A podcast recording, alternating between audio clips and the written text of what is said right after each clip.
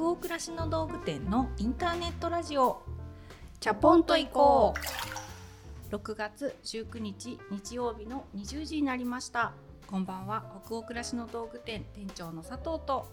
スタッフの吉部こと青木がお送りします。インターネットラジオチャポンと行こうでは明日から平日が始まるなという気分を皆さんからのお便りをもとに一緒にお風呂に浸かっているようなトークを繰り広げながらチャポンと緩めるラジオ番組です各週日曜日に放送をしています。私ねうん。キャンプ行ったんですよ。キャンプ行ってたね。はい。インスタで見たよ。はい。今回あの義理の弟夫婦がキャンパーなんでうんうん。息子がね一回そのテントで寝るっていうのをやりたいってずっと言ってて、その息子のちょっと夢を叶えるために、うんうん。あの弟に頼ったっていう。おんぶに抱っこで でねいやー子供が行きたがってるんだけど全然わからない。何からどうしていいんだか、うん自分家にテント3個あるって、うん。うん寝袋もなんか家族分以上所有してるからなんで？もうほぼ手ぶらで来ていいよって言われて。連れてってくれる気だったのかな、いや最本当ね本当そういう予兆を感じたのかね、うん。多分何個もテントを買い替えたりするのが車が好きな人とかと一緒なのかな。テントオタクじゃないけど、新しいモデルのテント出ると欲しくなるらしいんですよね。それで何個かテントが溜まってると家に、うんうん。なので2家族で行っても寝袋1個買ってきてくれれば足りるって言われたんで寝袋1個だけ買って、うん。もうあとは通常の旅行に行くぐらいの荷物でうへちは行かせてもらったんですよ。そしたらテント建てるところから、うんお食事のお世話？うん。う ん本当におんぶに抱っこじゃないの？それ夢のやつだね。そうなんですよ。だちょっとなんかテント建ててる間日陰で休んでたりして。なんかでも腹が立ってくる。できますよね。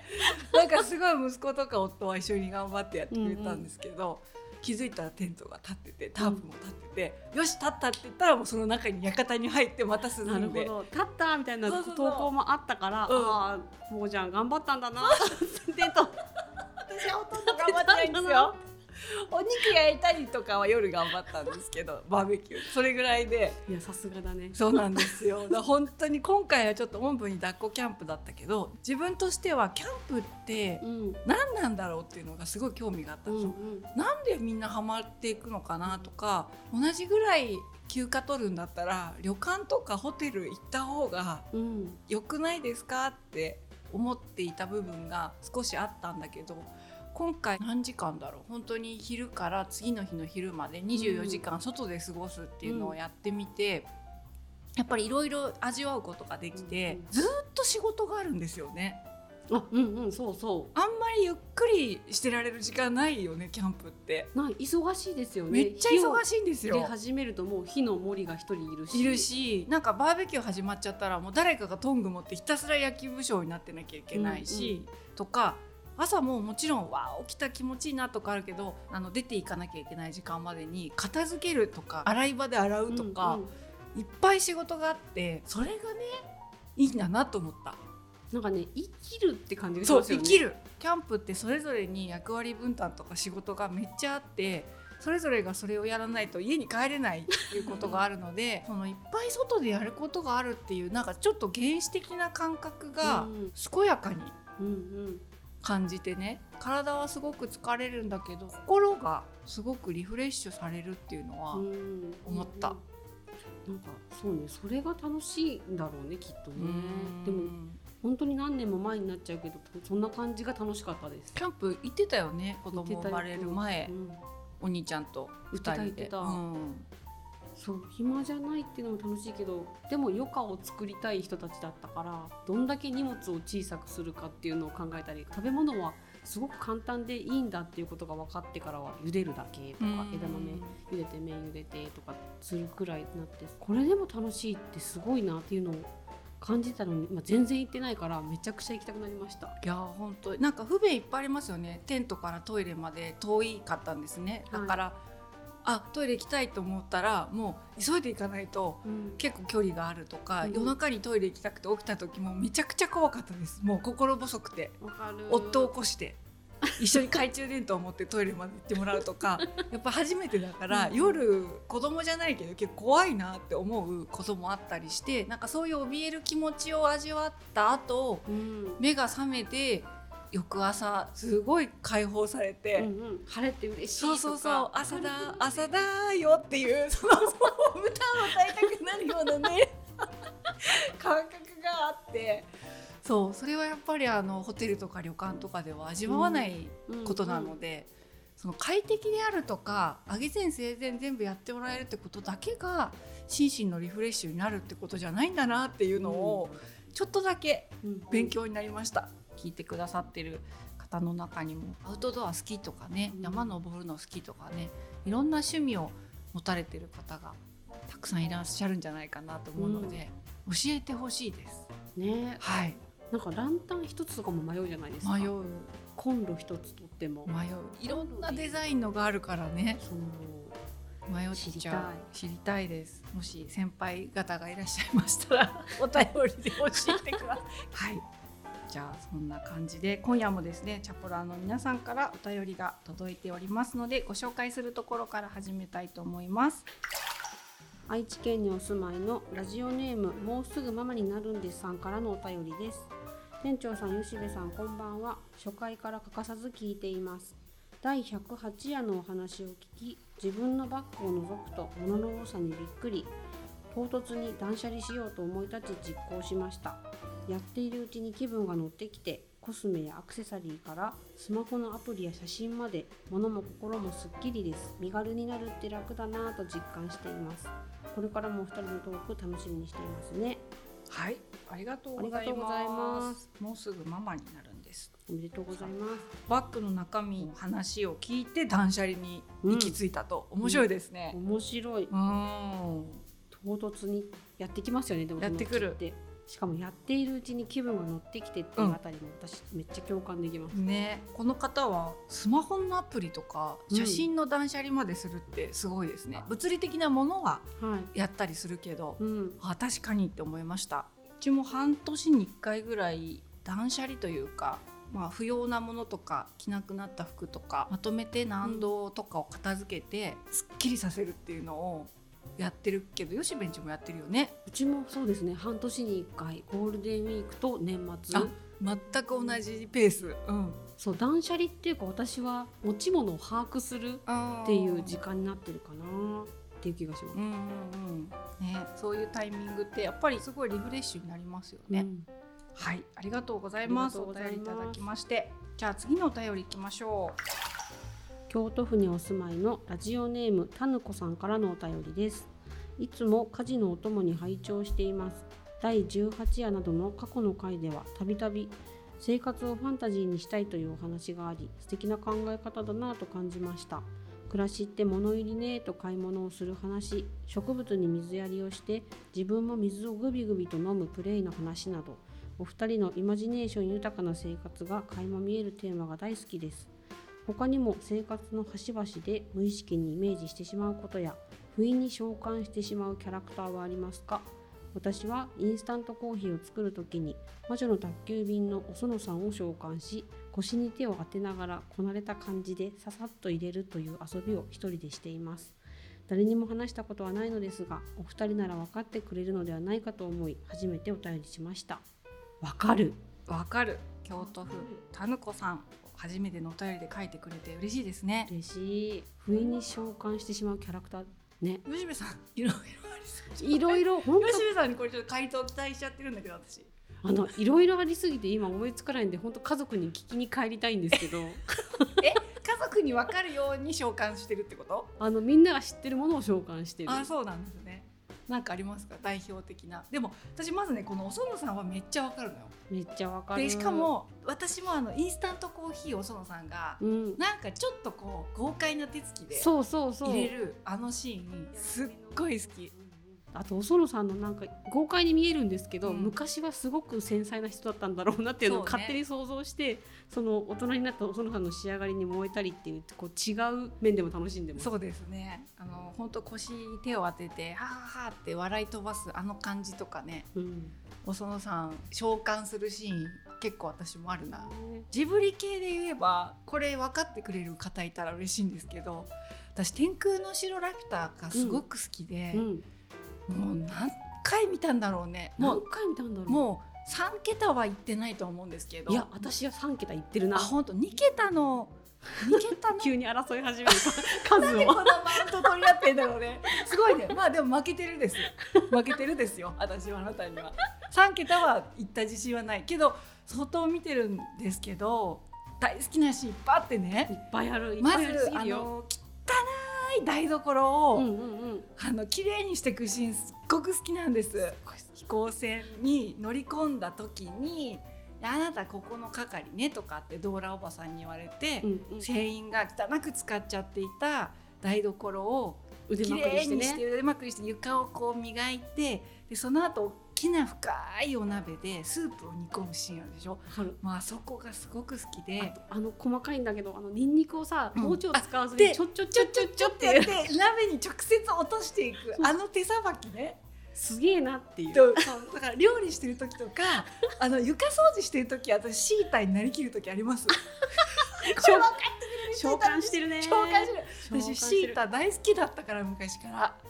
でも私も空中切りするときは、うん。シータ召喚してる。あ本当？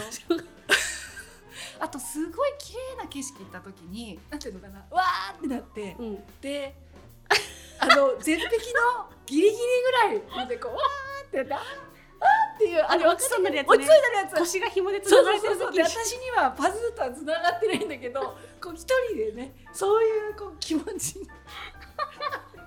シータ好きなのよシータ好きだね。シータ好き。あ、あれ？あれ？そうだそうだ。ものすごいシータを家で活用してます。っと教えて。あのシーかタ愛語ろうよ。そうあれ？なんだっけ？飛行石を。細いラピュタのライブで、うん。飛行石を渡し合うシーンがあるんですあるある。ムスカとシータのいる側とパズーがいる側がこう壁っていう。かここうね。そう。で飛行石を渡しながら海に捨ててっていうじゃないですか。ありますあります。あれをすっごい至近距離にいる家族に手をうん。グーって伸ばしてん塩コショウを渡しながら「海に捨てて!」って言いながら渡すっていうのをいろんなものでそうたびたびそういうことやってますいやね面白い。でも脳裏に浮かぶよねやっぱりそういう時に。そうなんですよそろそろねドーラおばさんを召喚させた方がいい年頃だとは分かってるんだけど。そうね。そう。多分ちょっとドーラを意識していくわ次は。だけどなんかシータが好きです 告白。これシータを召喚してるっていう話になっちゃいましたそうだね。ねあとね不意に召喚してしまうので必ず出てくるのは、うん。ドラゴンボールの孫悟空です。あー。えどういう時に？おいそろそろご飯にするぞみたいな感じの時 悟空風そうにおそら悟空みたいな。そろそろご飯にすっぞっていうのをうん。たびたび家族に絡みに行ってますね、えできたよっていう声をかけるときに。ー、いやーいいですねこの話ねちょっと一生できるで、一生できる、ん。でもその時々でハマってる有名人の言葉尻とかを真似して楽しくなったりとか。いろいろ召喚してますね吉部さんそうもね。本当にありとあらゆるものを召喚して本当の私はそこにいませんねいつも。そうね。だからそういうちょっと頭の中のなんだろうイマジネーションでキャラをこう自分に憑依させてそう家事頑張るみたいなのはあるかも。キャラってすごいね。うん。もし願わくばそれこそ独り言エブのなつきちゃんを召喚させて、会社から帰ってきても疲れてるけど頑張ってご飯作ってるとかそういう人がいてくれたらめちゃくちゃね。嬉しいな。も。召喚して料理作り終えて食べた後にはさ、うん。疲れてたことも結構忘れてたりとかしてくれたらうん。すごい嬉しいね。嬉しいよねいやーちょっと終わらないけどもうそろそろ終わろうか。はい。はいたぬこさん誰にも話したことがなかったお話ししてくださってありがとうございました。なんか楽しかった。たぬこさん置いてきぼりで私たちがシータ愛で盛り上がっちゃってすいませんっていう状どのぐらい採用されるかちょっとわかんないけど。これ結構喋っちゃったね。はい。じゃあその他にもたくさんのお便り本当にありがとうございました。お便りはすべてチャポイコスタッフ全員で楽しく興味深く拝見をしておりますそれでは本日のテーマとなるお便りに行きましょう。東京都にお住まいのラジオネームコモさんからのお便りです。先日息子が喉が痛くてだるいとぐったり検査の結果ただの風邪だったのですが我慢強い息子にしては珍しく辛いよ喉が痛いよと言ってあまり食が進みません。様子を見ているとママパンケーキ作ってとリクエストが。息子は小麦や卵などのアレルギーがあるのでバナナや豆腐米粉などを混ぜて焼いたオリジナルのパンケーキを食べるのですが見た目は普通のそれとは比べ物にならないほどよくありません。時間が経つとバナナが変色して茶色くなるのです。けれどこのパンケーキ1歳の頃から作っているせいか彼にとってはどんなに辛い時でも食べられる魔法のパンケーキなんです。何度も作るうちに味もどんどん美味しくなりました。お二人にも辛い時や体調が悪い時には必ずこれという特別なものはありますか、うん、はいコモさんありがとうございます。えー、バナナと豆腐と米粉を混ぜたパンケーキ。なんか美味しそうですねね美味しそう。見た目じゃない美味しさってやっぱありますよね、う。ん、体調悪い時でもそれだけは食べてくれるっていう。ものが分かってるっていう。のはすごくいいですね。ねこれならって自分でも思ってリクエストしてくれるっていう。のが、う。んいろいろ工夫がそれまであるっていう。のを知ってか知らずかそう。いう。こと言ってくれるなんてすごく嬉しいですね。ね私たちもね、まあ、体調そうですね。今年齢的にももう40代だからまずなんとか崩さないように事前に予防するっていう方今めちゃくちゃ頑張ってる時期かもしれないけどでもそれでもどうしても崩しちゃったりうん。崩すまでいかなくてもあ今日ちょっと体調しんどいなみたいな日はいろんな、ね、こうバイオリズムの中であるじゃないですか、うん気圧だったり。そういう時って何かありますか？吉部さん。私本当に冷えるとてきめんというか、うん。冷房で冷えましたとかあのアイスクリーム食べましたとかでも結構気力がこう落ちていく感じがする時があって冷えておかしくなりそうだなとか実際ちょっときつくなってきたなっていう時は、うん。湯たんぽで体をこうじんわり温めるっていうのがすごい効くんですよね。冷えてるんだったらお風呂にゆっくり使って温まればいいっていうのもあるんですけどお風呂にゆっくり浸かる元気もあまりない使ってる場合じゃないなっていう疲れもあるじゃないですか。うん。その時に早めにお布団に入るんですけどその時に熱々じゃないけどぬるくもない熱高いぐらいの。熱高い なんていうの？熱くもないぬるくもないうん。ちょうどいい感じのものをうん。お腹に置いたり背中にやったりして朝になるとこう楽になってるんですよね。あ良くなってる。なんか気力が戻ってる。うん。お腹のスキスキしてる感じもないみたいなのがあってとにかくおかしいぞって思ったら湯たんぽを作るっていうのが一年中やってますね。あーでもそれは私もかも。あの夏もやるでしょ？だから。夏もやる、ね、胃が重いなって時も温めるとギュギュギュって動き出したりとかする時あるよね。そうなのよ、うん。体を温めるってめちゃくちゃ大事だなと思ってからは、うん不調がずっと続かないようにちょっと悪くなったら湯たんぽをする白湯を飲むみたいにもやってますね。そうね。なんかだから風邪ひきそうだなとかっていうことにうん。前よりはやっぱり敏感にあって、前だったらもう引くとこまで行っちゃうけど、うんうんあちょっとしんどいなって時って私も背中の上の方が寒気を感じるなだったり、うんうん。喉の端っこがちょっとチリチリ痛み出したなとか、あこれこのままほっとくと風邪ひいちゃううんっていう時は、お湯に溶かしたプロポリスをうん早めに飲んだりとか、はいあとは梅干しをとにかく常備してる。へえ。あでも針野先生にも言われたな。うん梅干し。よく昔から一日の何逃れとかってね、言うとかあるけどちょっとだるさがある時に梅小番茶もよく飲んでいたりあとね生姜をたっぷり入れた豚汁作ってるへえ。まだ料理できないほど寝込んでない時に、いっぱい生姜千切りして豚肉とか大根とか、うんなんか風邪っ引きに良さそうなお野菜をいっぱい入れて白菜とか、内側から潤いそうなやつね。そうそうそうそう。で豚汁を飲んだりとかもしてるかも。うん。豚汁はいいよね。いいね。完全にさ寝込んじゃった時ってどうして？どういうものを食べてる？もう熱出ちゃっ。たとかほんとだるくて起き上がれないみたいなこともあるじゃん。うん。そういう時おかゆ炊いてますかね？あそっおか。かゆ炊いて味噌汁くらいじゃないかな。そっか偉い。自分でやるんだねちゃんと。あ自分でやってるねそういうのね。偉い偉い。そっそかんぐらいしかできないって思ったけどそれやちゃんとやってたわ。私ねそういう時アイスクリームなんですよね私は。子供の時に熱出すとお母さんがその時だけレディーボーデン買ってきてくれたんだよね その思い出が熱出すと嬉しかった。うわうん。高級なアイス来たみたいな、うんうんうん。昔さ今はあんまり見ないんだけどちっちゃいバケツぐらいのはいはい。パックあったでしょ？あった。500ミリくらいの。そう。そうそうあった？あった？あれ？が冷凍庫に入ってる幸せってあったんだよあっねた。あそれを食べる時はグーニーズの子供を召喚してました。ちょっと話戻っちゃうんですけど。さっきからキャラに戻るやん。召アメリカの映画のなんかこう出てくる子供たちをイメージしてましたね、うん。でもそういう憧れでしたよね。そう憧れだからなんかレディーボーデン食べるとうん熱下がったり元気になったりしてたんだようんうね、ん。だから今も高めのアイス買ってきてって家族にお願いします。ハーゲンダッツ買ってきてハーゲンダッツとか買ってきてみたいな。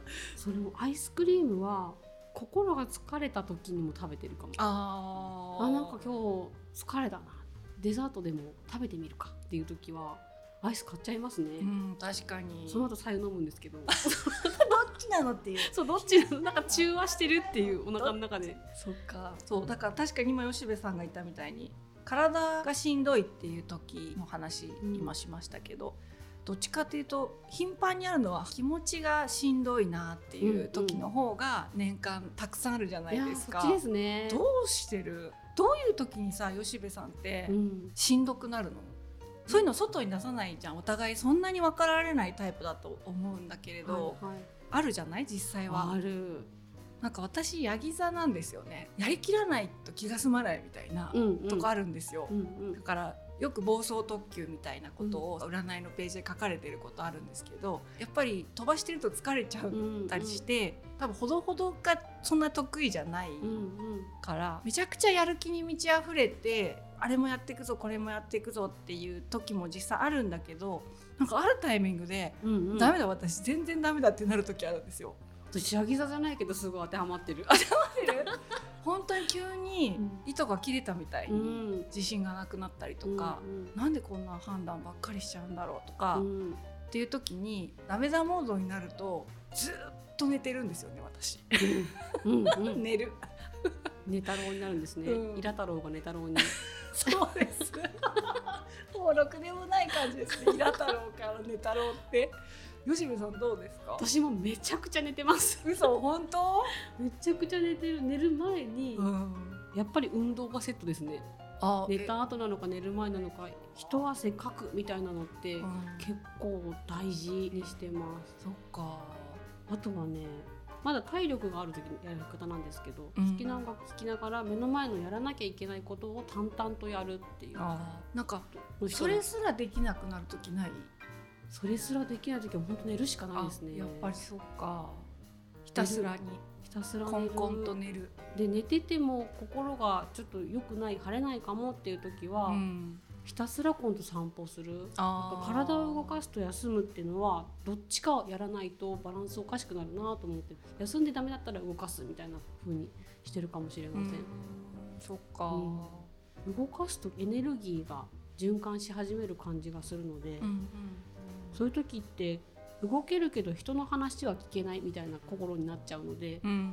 人の声が聞こえるようになるまでちゃんと動くとか、うん私もちょっとの心のしんどさとかだったら例えば心ない言葉を浴びてしまったみたいなことがあったりした時って、傷ついたりうん。落ち込んだりする時とかは自分をいたわるように一人になって喫茶店行って静かに本読んだりとかっていうことでちょ徐々にこう回復していって時間が解決するんだけど何を失敗したわけじゃないけどちょっと自分の判断とかが信じられなくなるみたいな私でいいのかなこういうことになっててみたいな気持ちになる時って何にもやる気が出なくなっちゃうんで、夕方ぐらいまで寝ちゃって起きてまあご飯食べてそうするとちょっとだけ元気が出て、うんでなんか夜にできなかったちょっと掃除したりとか、うんうん床を乾いてみたり、うんうん。そういうことをやると少し気持ちが回復してってお風呂入った後にラブアクチュアリーとか、うんうん。ノッティングヒルの恋人とか。どっちもヒュー・グラントだね。そう大好きなの、うん私も大好き。大好きなの、うん。あとね最近マイ・インターンとかね。ああいいね。そうあの辺の3本のどれかをうん。見てますね、あ なんかー間違いない、ね、間違いない。元気出るんだわ。間違いないそう。わもう何回も見て展開もセリフも分かってる映画なんだけどまた明日から頑張ってみるかみたいなうん。気持ちにさせてくれる映画見てますね、いいな単純かもしれないけど。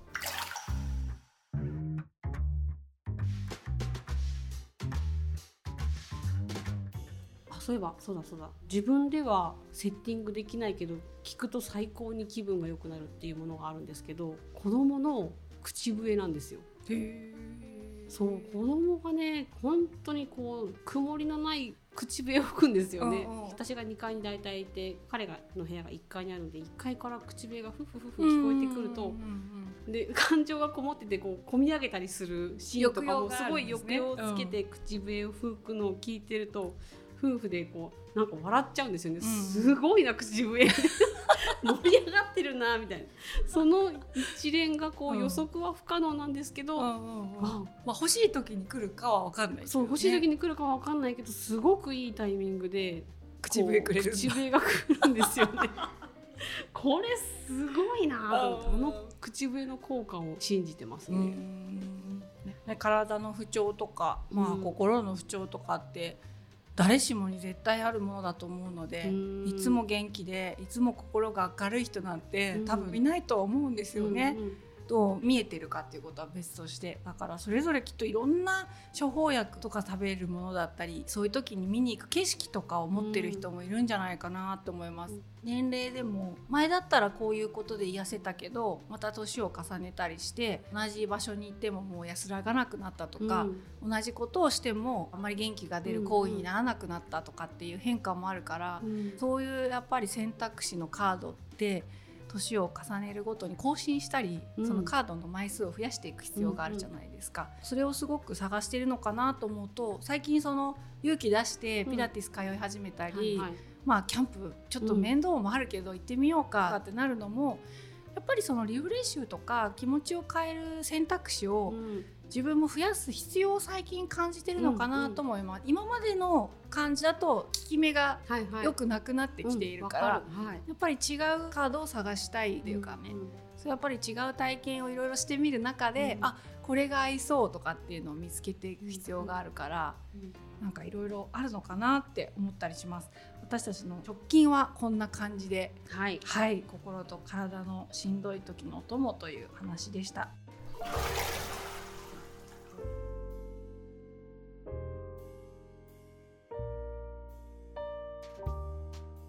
今夜のインターネットラジオチャポンと移行はここまでです。皆さんお湯加減いかがでしたでしょうか？吉部さん今夜の温度。なんかもうシータの話から一転してねしんどい時の話まで。これは温度がつけづらい。難しいですね。熱くなったりぬるくなったりの、ねえ。それこそ息子くんの口笛の抑揚のような。確かに、はい。ざっくり真ん中で42度なんでしょう。はい、ね。じゃあ42度ということであはい。りがとうございます、皆さんの気分が今日も少しでも緩まると嬉しいです。番組は北欧暮らしの道具店のサイト上やアプリに加えて YouTube や Spotify など合計7カ所で配信をしています。ぜひご自分のライフスタイルにフィットしたプラットフォームでお楽しみください。引き続きお便りも募集中です。感想ご意見ご質問などえサイトやアプリでチャポエコ最新記事を検索していただきページ後半にあるバナーよりお送りください。Spotify などの場合は説明欄のリンクからお便りフォームに飛ぶことができます。全国のチャコラーの皆さんお便りお待ちしてます。次回のチャポンと以降は7月3日日曜日の夜20時を予定しております。それでは明日からもチャポンと緩やかにそして熱くいきましょう。北欧暮らしの道具店店長の佐藤とスタッフの吉部こと青木がお届けしましたそれではおやすみなさい。おやすみなさい。